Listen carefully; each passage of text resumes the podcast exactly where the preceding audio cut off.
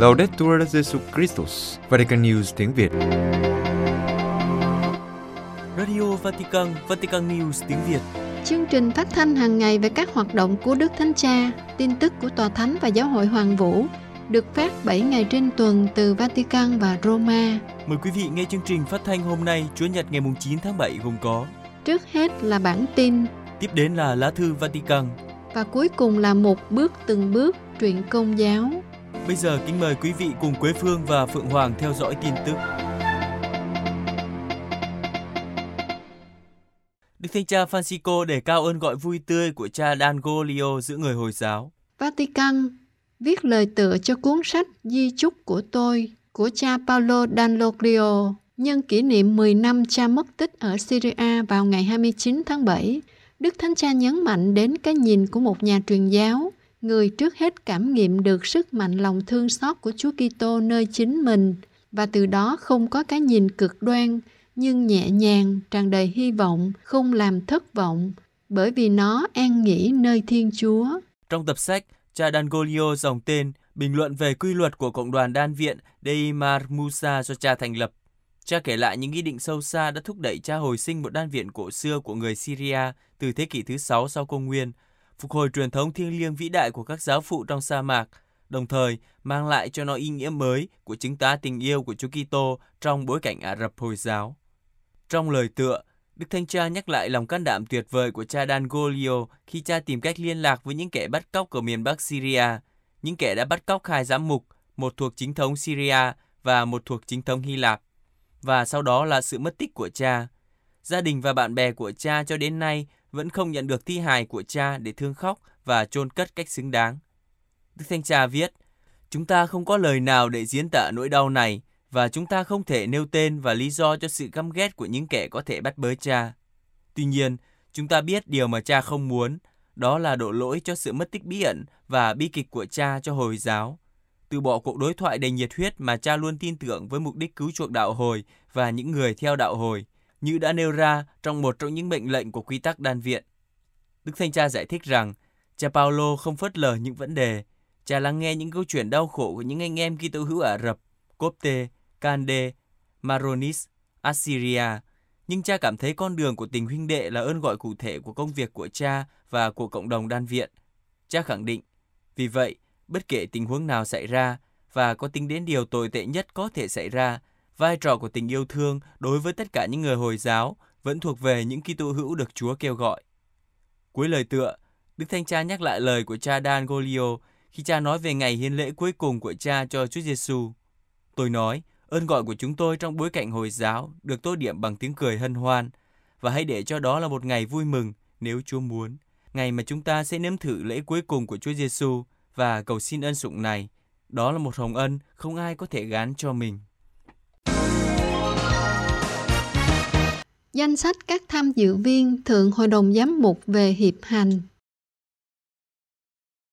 Vatican, ngày bảy tháng bảy, Vatican đã thông báo danh sách tên của ba trăm sáu mươi ba người được Đức Thánh Cha chọn tham dự Đại hội Thượng Hội đồng Giám mục vào tháng mười năm nay. Có tám mươi lăm phụ nữ tham dự đại hội, trong đó có năm mươi tư người có quyền bỏ phiếu. Có hai giám mục Việt Nam sẽ tham dự Đại hội Thượng Hội đồng Giám mục vào tháng mười tới đây. Đó là Đức Cha Louis Nguyễn Anh Tuấn, Giám mục Giáo phận Hà Tĩnh, và Đức Cha Giuse Đỗ Mạnh Hùng, Giám mục Giáo phận Phan Thiết. Đây là Thượng Hội đồng Giám mục đầu tiên có các tham dự viên không phải là giám mục cũng có quyền bỏ phiếu.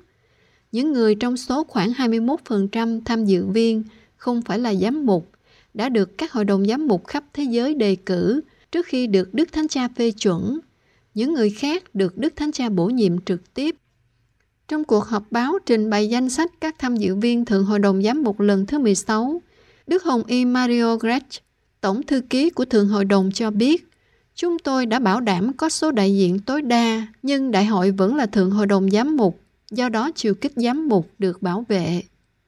Đức Hồng Y Grech giải thích, tiêu chí hướng dẫn trong việc thành lập một danh sách là bảo đảm sự pha trộn, sự đa dạng về đặc sủng, ơn gọi, kinh nghiệm trong giáo hội, tuổi tác, quốc gia. Các thành viên, những người có quyền bỏ phiếu, tổng cộng là ba trăm sáu mươi ba. Ngoài ra còn có các đại diện của các hội đồng giám mục khác nhau trên thế giới. Châu Phi bốn mươi ba, Châu Mỹ bốn mươi bảy, châu Á hai mươi lăm, châu Âu bốn mươi tám, châu Đại Dương năm và các đại biểu của các giáo hội Công giáo Đông Phương hai mươi và rồi có năm mươi thành viên theo sự bổ nhiệm của Đức Giáo Hoàng. Từ danh sách một trăm bốn mươi người được các châu lục đề nghị, Đức Thánh Cha đã chọn bảy mươi tín hữu không phải là giám mục, gồm năm nữ tu và năm nam tu. Trên hết, họ đã được lựa chọn nhờ sự tham gia của họ với nhiều tư cách khác nhau trong tiến trình Thượng Hội đồng, và một nửa trong số họ là nam và một nửa là nữ. Có tám mươi lăm tham dự viên Thượng Hội đồng Giám mục lần thứ mười sáu là nữ giới, bao gồm cả các phụ nữ của ban Tổng Thư ký. Trong đó có năm mươi bốn người có quyền bỏ phiếu. Một trong những điều mới lạ là có hai phụ nữ trong số các chủ tịch đại biểu, nghĩa là những người chủ tọa Đại hội Thượng Hội đồng Nhân danh và theo thẩm quyền của Đức Giáo Hoàng khi Ngài không có mặt. Đó là Sơ Maria Dolores Palencia Gomez, bảy mươi tư tuổi, người Mexico, thuộc Cộng đoàn Đời Sống Kitô Hữu, thuộc Hội dòng các nữ tu Thánh Giuse thành Lyon. Mục vụ của chị tập trung vào giáo dục, chăm sóc mục vụ cho các vùng ngoại ô, cộng đồng giáo hội cơ bản, chăm sóc mục vụ bản địa, di cư. Người thứ hai là Sơ Momoko Nishimura, nhà truyền giáo dòng Tôi Tớ Tin Mừng Lòng Chúa Thương Xót, đã dịch thông điệp Fratelli Tutti sang tiếng Nhật và là thành viên của nhóm phân định và soạn thảo của Đại hội Thượng Hội đồng Giai đoạn Châu Lục Châu Á tại Bangkok, Thái Lan. Trong số các tham dự viên Thượng Hội đồng Giám mục có mười hai đại biểu anh em, là những người đại diện cho các giáo hội và cộng đồng giáo hội khác. Trong các Thượng Hội đồng Giám mục trước đây có tám đại biểu anh em. Đây cũng là một điều mới lạ, nhấn mạnh đến chiều kích đại kết được nhắm mang lại cho sự kiện này. Tên của các vị vẫn chưa được công bố, nhưng ban tổ chức đảm bảo rằng danh sách này cũng sẽ được công bố trong vài ngày tới. Ngoài ra, còn có các khách mời đặc biệt, những người tham dự đại hội nhưng không tham gia vào các quyết định. Danh sách các tham dự viên còn có tên của các chuyên gia và các điều phối viên. Các chuyên gia tham gia với tư cách khách mời nhưng không phải là thành viên của Thượng Hội đồng, hợp tác với các tổng thư ký nhờ năng lực cụ thể của họ. Đức Hồng Y Grech cho biết thêm, cũng có một đại diện được chọn từ Thượng Hội đồng Kỹ thuật số. Đức Hồng Y cho biết, Ngài đã yêu cầu Bộ Giáo dân, Gia đình và Sự sống đề xuất một số người khuyết tật tham gia đại hội, như một bằng chứng nữa về ý định bao gồm tối đa. Trong một cuộc họp báo, các nhà báo đã đặt câu hỏi rằng Ban điều hành có tính đến điều có thể được xem là đặc điểm thế tục của Thượng Hội đồng và tên gọi của Thượng Hội đồng có thể thay đổi. Đức Hồng Y Grech trả lời bằng cách giải tỏa mọi hiểu lầm về vấn đề này. Thượng Hội đồng Giám mục vẫn có chiều kích giám mục như vậy theo cách diễn đạt. Các giám mục có sứ vụ sáng lập, họ là những người dân Chúa được trao phó cho họ. Và Ngài chỉ ra rằng, trên thực tế, các cuộc họp tại các châu lục cũng là đại hội của các giáo hội, trong đó các yêu cầu khác nhau của dân Chúa có thể được trình bày. Ngài nói, đặc tính giám mục của Thượng Hội đồng phải được bảo vệ, không thể biến nó thành một điều gì khác. Tân Tổng trưởng Bộ Giáo lý Đức Tin khẳng định, chúng ta được cứu bởi một người, không bởi một giáo huấn. Vatican trả lời phỏng vấn của truyền thông Vatican, Đức Tổng giám mục Victor Manuel Fernandez, Tân Tổng trưởng Bộ Giáo lý Đức Tin khẳng định, bảo vệ không loại trừ canh phòng, nhưng đức tin được bảo vệ trước hết qua sự hiểu biết đức tin, và chúng ta được cứu bởi một người, không phải bởi một giáo huấn. Ngày mùng một tháng bảy năm hai nghìn không trăm hai mươi ba, kèm theo quyết định bổ nhiệm, Đức Thánh Cha đã gửi thư cho Đức Tổng giám mục Fernandez. Giải thích về điều này, Tân Tổng trưởng Bộ Giáo lý Đức Tin nhận định, Đức Thánh Cha muốn làm sáng tỏ ý nghĩa sứ vụ của Ngài, mời gọi áp dụng tôn hiến Predicate Evangelium, cần một nền thần học trưởng thành, phát triển, đào sâu trong cuộc đối thoại giữa các thần học gia, khoa học và xã hội, nhưng tất cả để phục vụ công cuộc loan báo tin mừng. Về câu hỏi, ngày nay bảo vệ đức tin có nghĩa là gì? Đức Tổng giám mục nhấn mạnh như Đức Thánh Cha chỉ ra cụm từ bảo vệ, có ý nghĩa phong phú, bảo vệ chắc chắn không loại trừ sự canh phòng, nhưng đức tin được bảo vệ trước hết bằng cách gia tăng sự hiểu biết. Đề cập đến hoạt động loan báo tin mừng, thông truyền đức tin trong một thế giới ngày càng tục hóa, Tân Tổng trưởng Bộ Giáo lý Đức Tin nói, luôn cố gắng thể hiện tốt hơn tất cả vẻ đẹp và sự lôi cuốn của đức tin, không làm biến dạng đức tin bị tiêm nhiễm qua những tiêu chí thế gian, nhưng luôn tìm ra điểm tiếp xúc làm cho đức tin thực sự có ý nghĩa, quý báu đối với người nghe. Nếu không đối thoại với văn hóa, sứ điệp của chúng ta cho dù đẹp cũng có nguy cơ không còn quan trọng nữa. Nhấn mạnh thêm điều này, Đức Tổng Giám mục cho rằng những lời của Đức Giáo Hoàng Biển Đức mười sáu trong thông điệp Deus Caritas Est, Thiên Chúa là tình yêu, rất có ý nghĩa và phù hợp. Khởi đầu cho cuộc sống Kitô hữu không phải là một quyết định đạo đức hay một tư tưởng vĩ đại, nhưng là sự gặp gỡ với một biến cố, với một con người, đấng đem lại cho đời sống của chúng ta một chân trời mới và từ đó một định hướng dứt khoát. Theo vị tổng trưởng, ngày nay rất thích hợp để nhắc lại những lời này.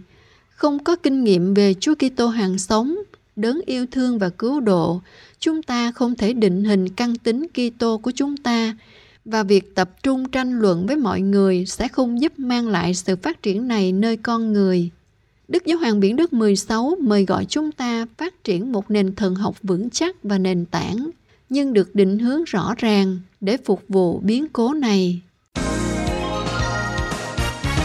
Cuộc gặp gỡ đầu tiên của các nhà truyền giáo kỹ thuật số tại Đại hội Giới Trẻ Thế Giới. Lisbon, vào ngày bốn tháng tám, những người loan báo tin mừng qua môi trường kỹ thuật số và các nhà truyền giáo sẽ có một cuộc gặp gỡ đầu tiên tại quảng trường Martin Maurice ở Lisbon trong lễ hội những người công giáo có ảnh hưởng. Sự kiện được tổ chức bởi The Church is Listening, Giáo hội đang lắng nghe, một sáng kiến phát sinh từ những người truyền giáo trong thế giới kỹ thuật số, đáp lại lời mời gọi của Đức Thánh Cha về giáo hội cử hành Thường hội đồng giám mục với ý định mở rộng cho cả môi trường kỹ thuật số. Sự kiện được tổ chức nhằm bày tỏ lòng biết ơn đối với công cuộc truyền giáo hàng ngày của những người có ảnh hưởng và là những nhà truyền giáo kỹ thuật số ở khắp năm châu lục. Đó là những người loan báo tin mừng qua các nền tảng truyền thông xã hội.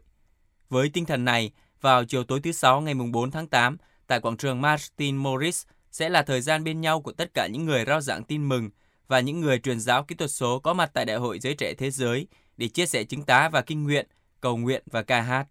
Đồng hành với những người tham gia, lễ hội những người công giáo có ảnh hưởng là Đức Hồng Y Maradiaga và Đức ông Lucio Arian Ruiz, Tổng Thư ký Bộ Truyền thông. Ban tổ chức cho biết thêm, sự kiện được tổ chức bởi Bộ Truyền thông, Hiệp hội Truyền thông Công giáo và tổ chức Cristonautas. Mọi chi tiết về đăng ký tham gia và theo dõi qua trang web của ban tổ chức. Giáo hội Mông Cổ vui mừng chuẩn bị cuộc viếng thăm của Đức Thánh Cha. Ulaanbaatar, Đức Hồng Y Giorgio Marengo, Phủ doãn Tông tòa thủ đô Ulaanbaatar của Mông Cổ cho biết, cộng đoàn công giáo nhỏ bé của đất nước vui mừng chuẩn bị cuộc viếng thăm của Đức Thánh Cha và chắc chắn giáo hội ở đây sẽ rất trân quý trải nghiệm chào đón người kế vị Thánh Phêrô lớn lên trong ý thức thực sự là một thân thể duy nhất, bén rễ sâu trong đất nước. Ngày bảy tháng bảy năm hai nghìn không trăm hai mươi ba, một ngày sau khi Tòa Thánh công bố logo, khẩu hiệu và chương trình chi tiết chuyến viếng thăm của Đức Thánh Cha tại Mông Cổ từ ngày ba mươi mốt tháng tám đến bốn tháng chín năm hai nghìn không trăm hai mươi ba. Đức Hồng Y Giorgio Marengo đã có một cuộc họp với sự hiện diện của các nhà truyền giáo tại đất nước. Ngài bày tỏ niềm vui ngạc nhiên với cộng đoàn công giáo bé nhỏ đang chuẩn bị đón Đức Thánh Cha. Chỉ cách đây vài tháng, chúng ta không thể nghĩ rằng một ngày chúng ta sẽ quy tụ nơi đây để nói, Đức Thánh Cha sẽ sớm đến thăm chúng ta. Đức Hồng Y cho biết những điều liên quan đến cuộc viếng thăm đầu tiên của một giáo hoàng đến đất nước, nơi hiện có khoảng một nghìn năm trăm tín hữu công giáo. Ngài nhắc lại Thánh Giáo Hoàng Gioan Phaolô đệ nhị đã lên kế hoạch thăm viếng Mông Cổ vào năm hai nghìn không trăm lẻ ba, nhưng do sức khỏe, Ngài không thực hiện được. Và cách đây khoảng tám trăm năm, đã diễn ra một cuộc đối thoại hòa bình trực tiếp đầu tiên giữa Tòa Thánh và các hoàng đế Mông Cổ. Đức Hồng Y cũng bày tỏ lòng biết ơn công trình của vị giám mục tiền nhiệm và những người trong những thập kỷ gần đây đã tham gia vào việc tái sinh giáo hội công giáo ở Mông Cổ. Chúng ta đang gặt hái hoa trái tuyệt vời của Đức Cha Wenceslao Padilla và của nhiều vị thừa sai khác, và nhân danh các vị, chúng ta đang chuẩn bị cho sự kiện lịch sử này. Trong cuộc gặp gỡ, ý nghĩa của logo và khẩu hiệu của cuộc viếng thăm cùng nhau hy vọng cũng được trình bày. Đức Hồng Y tập trung vào ý nghĩa của chuyến tông du liên quan đến đối thoại với các cộng đoàn tôn giáo khác tại một quốc gia đa số theo đạo Phật, nơi giáo hội công giáo bắt đầu phát triển trở lại chỉ cách đây ba mươi mốt năm. Trong những ngày ở Mông Cổ, Đức Thánh Cha cũng sẽ gặp gỡ những người đang tham gia vào các hoạt động bác ái, và sẽ chính thức khánh thành ngôi nhà thương xót một cơ sở đón tiếp với một phòng khám được thiết kế để đáp ứng nhu cầu cấp thiết của những người vô gia cư và nạn nhân của bạo lực gia đình. Ngôi nhà thương xót đại diện cho một trong những dự án lớn đầu tiên do Giáo hội Công giáo bản địa khởi xướng ở một quốc gia nơi các hoạt động truyền giáo đã hỗ trợ đức tin. Đức Hồng Y Marengo nhấn mạnh, chắc chắn Giáo hội Mông Cổ sẽ rất trân quý trải nghiệm chào đón người kế vị Thánh Phêrô, lớn lên trong ý thức thực sự là một thân thể duy nhất bén rễ sâu trong đất nước. Quý vị vừa theo dõi bản tin ngày chín tháng bảy của Vatican News tiếng Việt. Vatican News tiếng Việt. Chuyên mục Lá thư Vatican. Cộng đoàn Công giáo Mông Cổ chờ đợi cuộc viếng thăm của Đức Thánh Cha.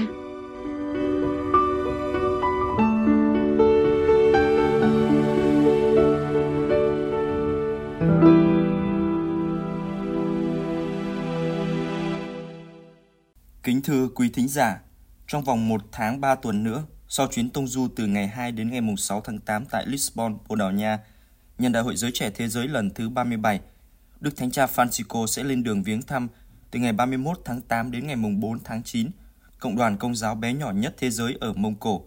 Chỉ có một nghìn ba trăm tín hữu, nhưng cũng có vị Hồng Y trẻ nhất trong giáo hội. Đâu là những nét nổi bật của cộng đoàn Công giáo sơ sinh này và phản ứng của các tín hữu trước tin Đức Thánh Cha sẽ lặn lội đến viếng thăm họ. Trang mạng Crux News ở Mỹ, truyền đi ngày ba tháng bảy vừa qua cho biết, các thừa sai ở Mông Cổ đã tỏ ra kinh ngạc khi nghe tin Đức Thánh Cha sẽ viếng thăm nước này.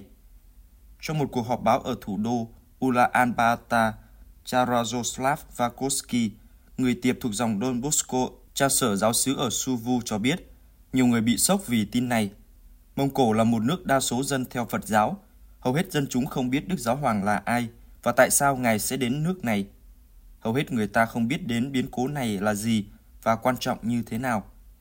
Theo thống kê của Tổ chức Bác Ái trợ giúp các giáo hội đau khổ, năm mươi ba phần trăm dân số Mông Cổ là tín đồ Phật giáo Tây Tạng, ba mươi chín phần trăm là người vô thần, ba phần trăm theo Hồi giáo, ba phần trăm theo đạo Pháp thuật và chỉ có hai phần trăm theo Kitô giáo thuộc các hệ phái khác nhau. Cha Vakoski cũng nói rằng, chúng tôi nóng lòng được trải qua kinh nghiệm đón tiếp Đức Thánh Cha và Ngài có dịp lắng nghe các thừa sai, gặp diện đối diện. Nhiệm vụ của chúng tôi là trình bày với Ngài những gì đang xảy ra.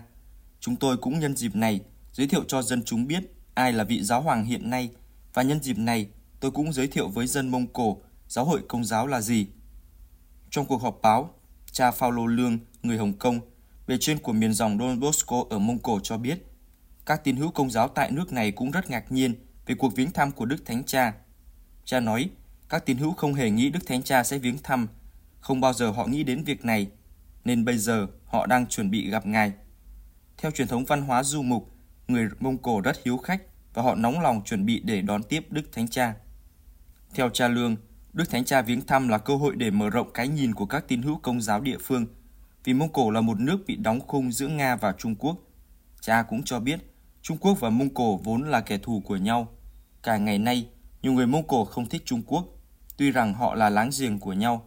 Về kinh tế, cả hai nước gần gũi nhau, đặc biệt Mông Cổ lệ thuộc Trung Quốc. Do vậy, người dân Mông Cổ không thích người Hoa, họ thân thiện hơn với người Nga và mối quan hệ giữa hai nước vẫn còn mạnh. Đức Thánh Cha Francisco đặc biệt chú ý đến cộng đoàn Công giáo bé nhỏ tại Mông Cổ. Trong niên giám năm ngoái của Tòa Thánh có liệt kê danh sách ba mươi chín phủ doãn tông tòa, phần lớn ở Trung Quốc không có ai chăm sóc và chỉ có chín phủ doãn có chủ chăn. Trong số này, bảy phủ doãn là linh mục và chỉ có hai phủ doãn do giám mục coi sóc. Do đó Mông Cổ và Azerbaijan. Trường hợp Mông Cổ ngày hai tháng tư năm hai nghìn không trăm hai mươi, Đức Thánh Cha đã thăng cha Giorgio Marengo, phủ doãn tông tòa Ulaanbaatar lên hàng giám mục và ngày tám tháng tám sau đó, Đức Hồng Y Luis Antonio Tagle, Tổng trưởng Bộ Truyền giáo đã truyền chức giám mục cho Đức Cha tại Ý vì hồi đó Mông Cổ còn bị đại dịch cô vít mười chín. Tân giám mục năm ấy được bốn mươi sáu tuổi, đã khấn trọn đời trong dòng thừa sai Đức Mẹ An ủi năm hai nghìn và thụ phong linh mục năm sau đó, hai nghìn không trăm lẻ một. Cha theo học tại Đại học Giáo hoàng Urbaniana của Bộ Truyền giáo và đậu tiến sĩ về truyền giáo học tại đây. Cha đã làm việc truyền giáo tại Mông Cổ từ năm hai nghìn và từ năm hai nghìn không trăm lẻ sáu, được bổ làm cố vấn của dòng đặc trách miền Á Châu, kiêm bề trên và cha sở giáo xứ Đức Mẹ Từ Bi tại thành phố Avrahe, cách thủ đô Ulaanbaatar khoảng bốn trăm ba mươi cây số về hướng Tây Nam. Bốn ngày sau khi thụ phong, Đức Tân Giám Mục đã được Đức Thánh Cha tiếp kiến tại Vatican trước khi trở về nhiệm sở ở Mông Cổ. Rồi năm sau đó, Đức Cha được Đức Thánh Cha bổ nhiệm làm Hồng Y trong công nghị ngày hai mươi bảy tháng tám năm hai nghìn không trăm hai mươi hai. Mông Cổ rộng hơn một triệu năm trăm sáu mươi nghìn cây số vuông, gấp năm lần Việt Nam và là quốc gia rộng thứ mười chín trên thế giới, nhưng dân số chỉ có khoảng ba triệu bốn trăm nghìn người, trong đó gần một nửa, tức là một triệu bốn trăm nghìn người sinh sống tại thủ đô Ulaanbaatar. Theo niên giám năm ngoái, hai nghìn không trăm hai mươi hai của Tòa Thánh, Phủ Doãn Tông Tòa Ulaanbaatar bao trùm toàn thể lãnh thổ Mông Cổ và chỉ có một nghìn ba trăm sáu mươi tín hữu Công giáo thuộc tám giáo xứ, hai giáo họ.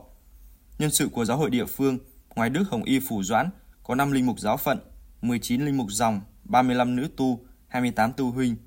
Ngoài các giáo xứ, họ còn hoạt động tại mười trường học, năm mươi tư tổ chức từ thiện. Số người được rửa tội trong năm là ba mươi bảy người. Kitô giáo đã có mặt tại Mông Cổ hồi cuối thế kỷ thứ mười với các thừa sai từ Syria, từ Trung Đông đến, nhưng rồi sau đó không còn nữa, mãi đến năm một nghìn chín trăm chín mươi hai, khi chế độ Cộng sản sụp đổ sau bảy mươi năm cai trị nước này, các thừa sai dòng Khiết Tâm Đức Mẹ người Bỉ mới được trở lại đây.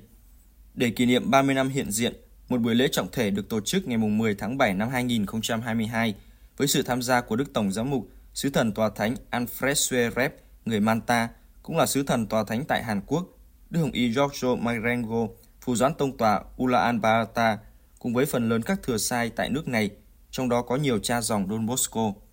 Trong dịp này, Đức Sứ thần Tòa Thánh đã làm phép bàn thờ mới trong nhà thờ chính Tòa Thánh Phêrô và Paulo, cảnh mộ của Đức Cha Wenceslao Padilla, người Philippines, thuộc dòng thừa sai Khiết Tâm Đức Mẹ, Phủ Doãn Tông Tòa đầu tiên tại nước này từ năm một nghìn chín trăm chín mươi hai và qua đời năm hai nghìn không trăm mười tám. Đức Hồng Y Marengo đã chia sẻ một số thông tin về sứ mạng của giáo hội tại Mông Cổ và những gì đang được thực hiện. Ngài nói, tất cả chúng ta cùng nhau xây dựng giấc mơ của Đức Cố Giám mục Padilla. Chắc chắn ngày hôm nay, Ngài vui mừng từ trời cao nhìn chúng ta tụ họp quanh mộ Ngài, yêu mến và khiêm tốn phục vụ đất nước Mông Cổ yêu quý này.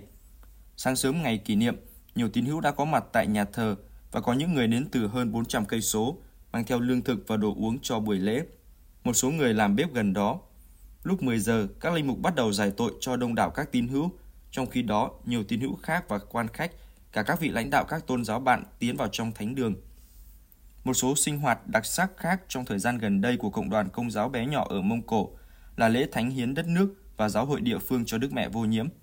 Đức Hồng Y Marengo kể lại rằng, tôi đã cử hành ngày tám tháng mười hai năm hai nghìn không trăm hai mươi hai với nghi thức thánh hiến Mông Cổ cho Đức Mẹ, trước tượng Đức Mẹ Vô Nhiễm tìm được một bãi rác cách đây mười năm.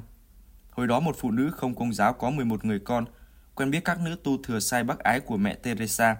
Khi đi bới rác ở khu vực do một xe tải đổ xuống ở mạn Bắc Mông Cổ, bà thấy một bọc vải lớn, mở ra thì thấy một tượng đẹp bằng gỗ cao sáu mươi hai xăng-ti-mét. Bà không biết là gì nhưng cũng mang về nhà, cho đến khi một hôm các nữ tu đến thăm bà, bà cho các chị xem pho tượng, các chị ngạc nhiên hỏi bà xem pho tượng ấy từ đâu mà tới.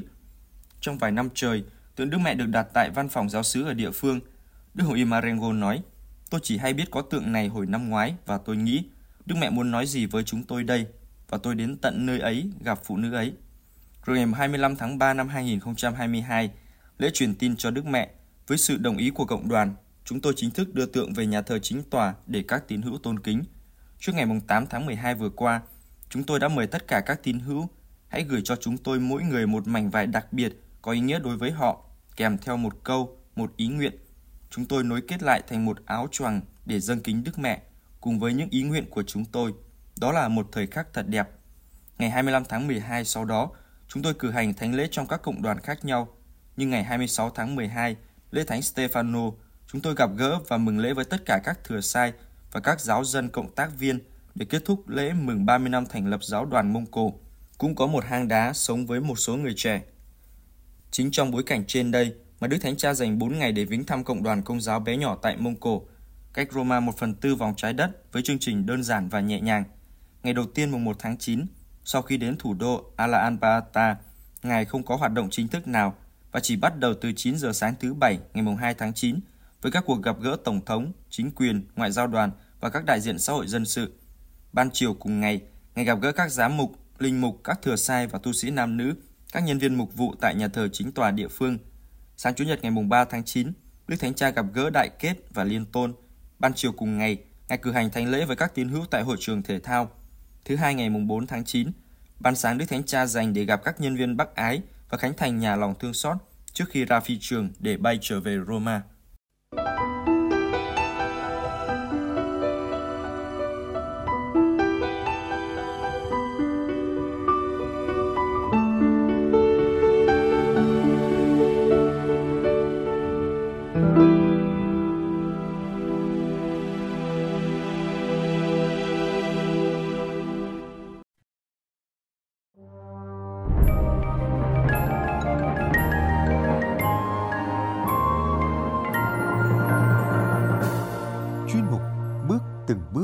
Truyện ngắn nhà đạo của Vatican News tiếng Việt.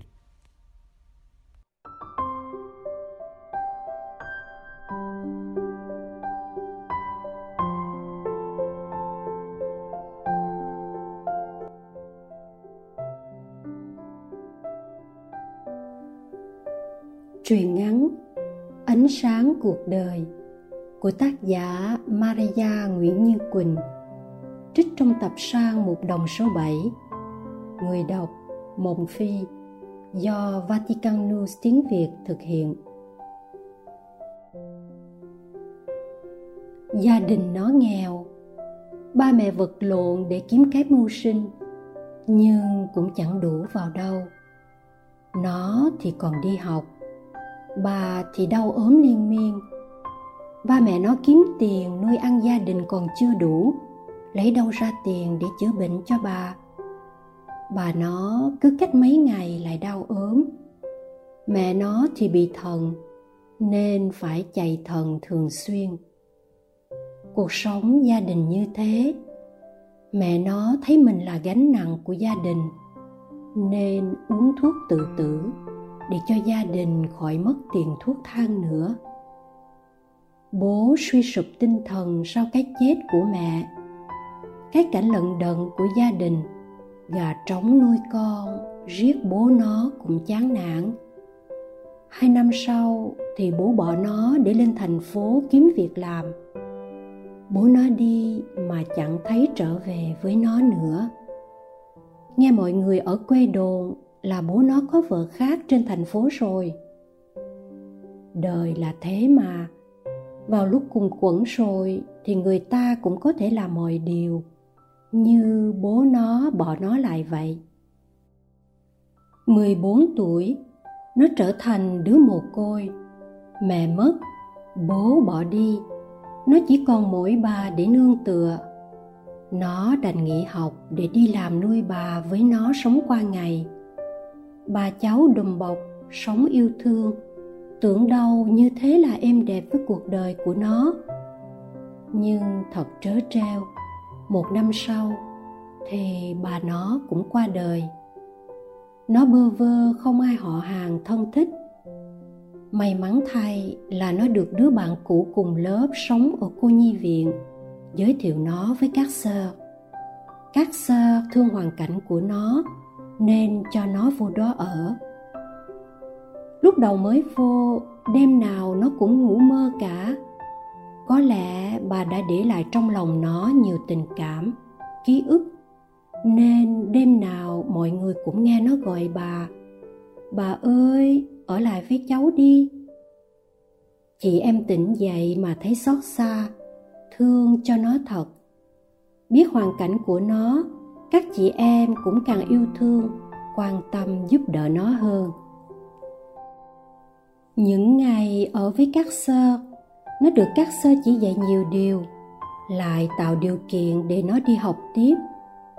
Đặc biệt, nó được các sơ giúp nó nhận ra Chúa, là đấng giàu lòng thương xót. Dầu cha mẹ có bỏ con đi nữa, thì hãy còn có Chúa đón nhận con. Trích trong Thánh Vịnh hai mươi sáu câu mười. Quả đúng thế, Chúa không bỏ rơi, nên nó mới được đến chỗ các sơ ở. Nó lại nhớ đến mẹ, và nó thấy tiếc vì mẹ nó đã không biết Chúa. Chứ nếu biết Ngài, mà nó đã không hành động như thế. Thế rồi nó cũng tốt nghiệp cấp ba và đậu vào một trường đại học ở thành phố Hồ Chí Minh.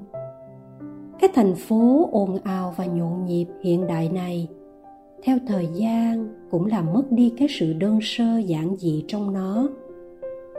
Năm đầu đại học nó học giỏi, có học bổng, nó luôn cố gắng trong mọi sự. Nhưng qua năm thứ hai, mọi thứ với nó đã thay đổi khi nó gặp được anh, người mà nó yêu rất nhiều. Anh đến với nó trong một sự vô tình. Hôm đó tan trường, như thường lệ nó ra nhà xe lấy xe ra về. Vừa ra tới cổng trường thì xe nó bị trật xích. Thế là anh xuất hiện như một thiên thần, giúp nó bắt lại xích xe. Cảm ơn anh, rồi nói vài ba câu, nó xin phép đi trước vì có giờ dạy kèm nữa. Sau hôm đó thì anh với nó có liên lạc qua điện thoại, Facebook. Tình cảm của anh và nó ngày càng thấm thiết hơn qua những lần hỏi thăm, nói chuyện.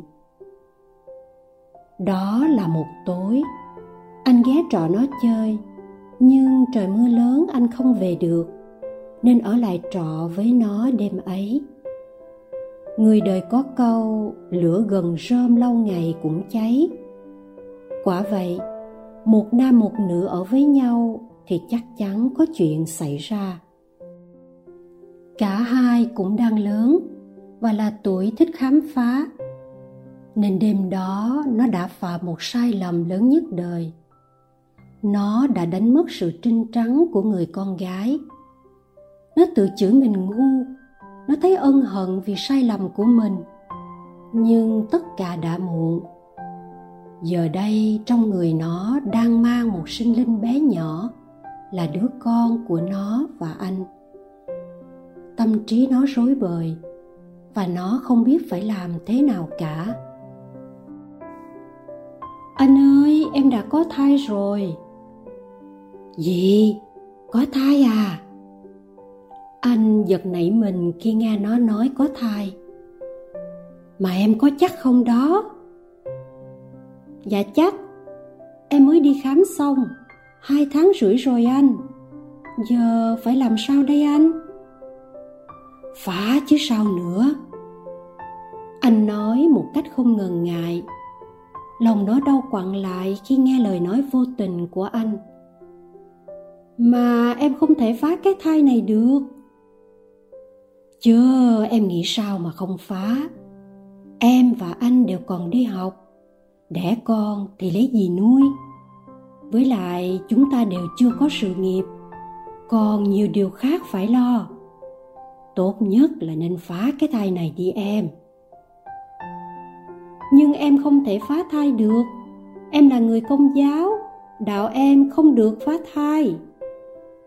Thì phá thai xong thì em đi xưng tội, chứ có gì đâu mà sợ. Nhiều người phạm tội rồi đi xưng tội đó. Em cứ quan trọng vấn đề. Thôi để em suy nghĩ đã anh. Còn suy nghĩ gì nữa? Em quyết định nhanh, để anh đưa em đi giải quyết. Chứ cái thai lớn rồi không giải quyết được, thì lúc đó em tự mà lo lấy.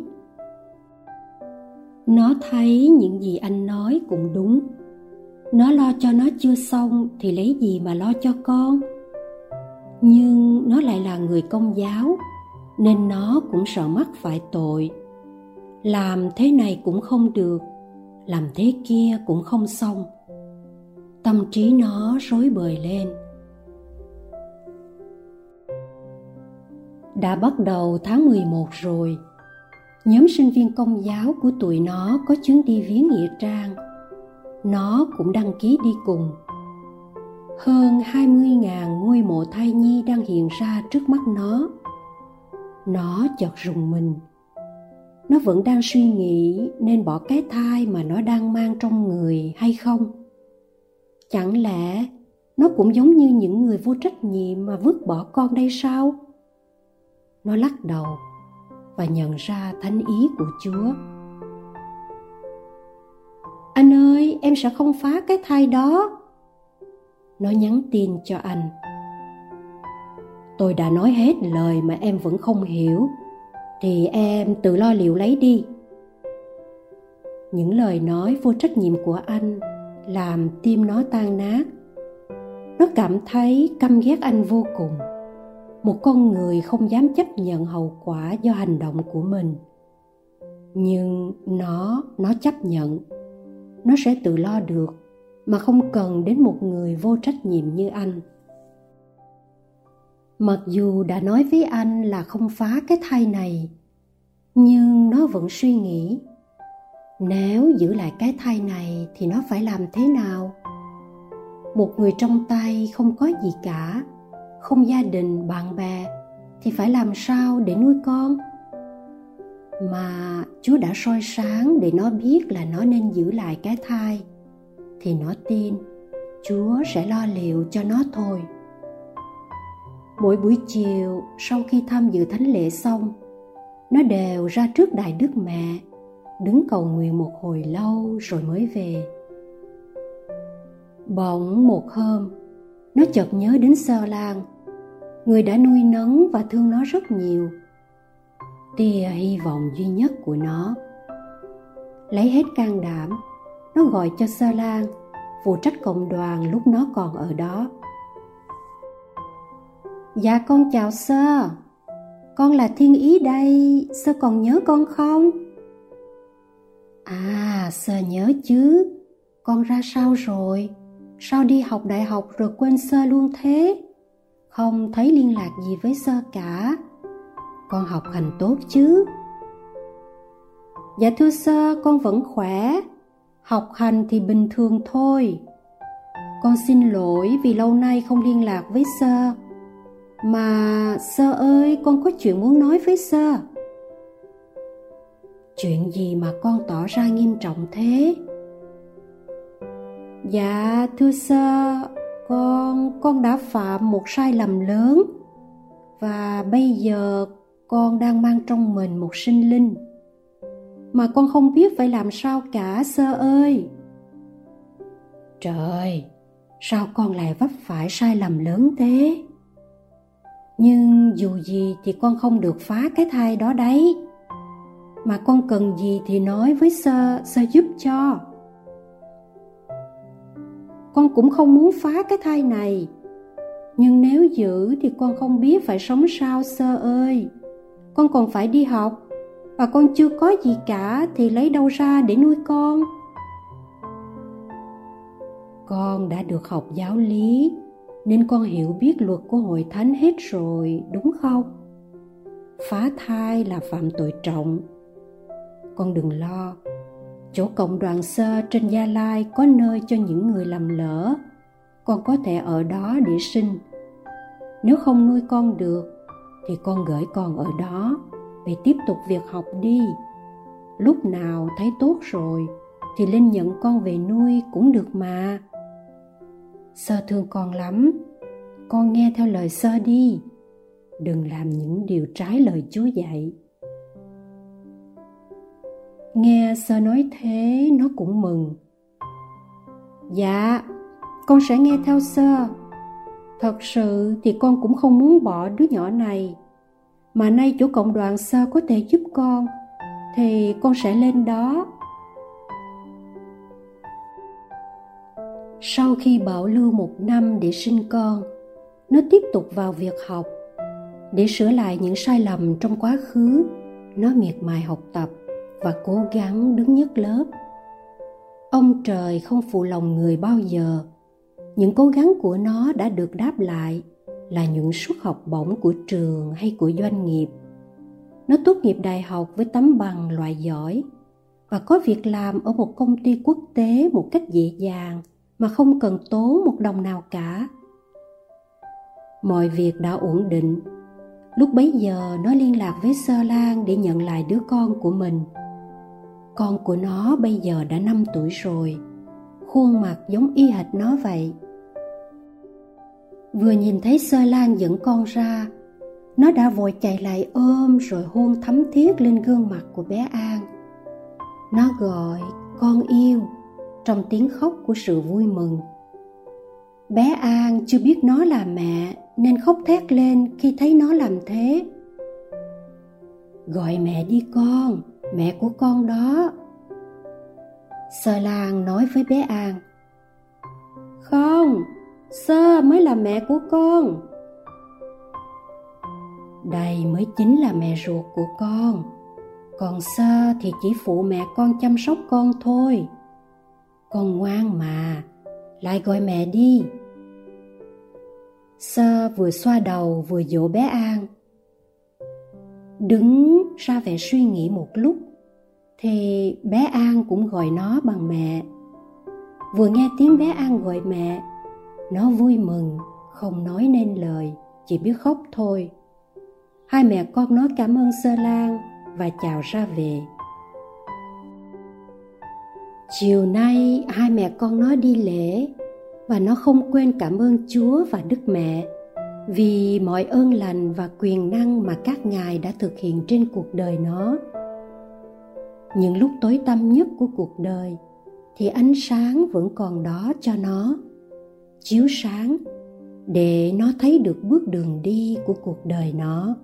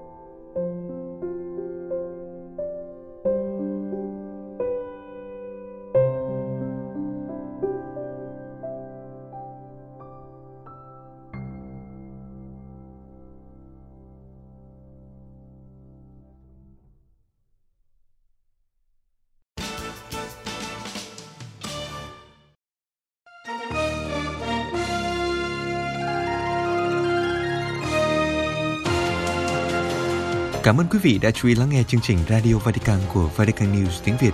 Xin Thiên Chúa chúc lành cho quý vị và toàn gia quyến. Laudetur Jesu Christus, ngợi khen Chúa Giêsu Kitô.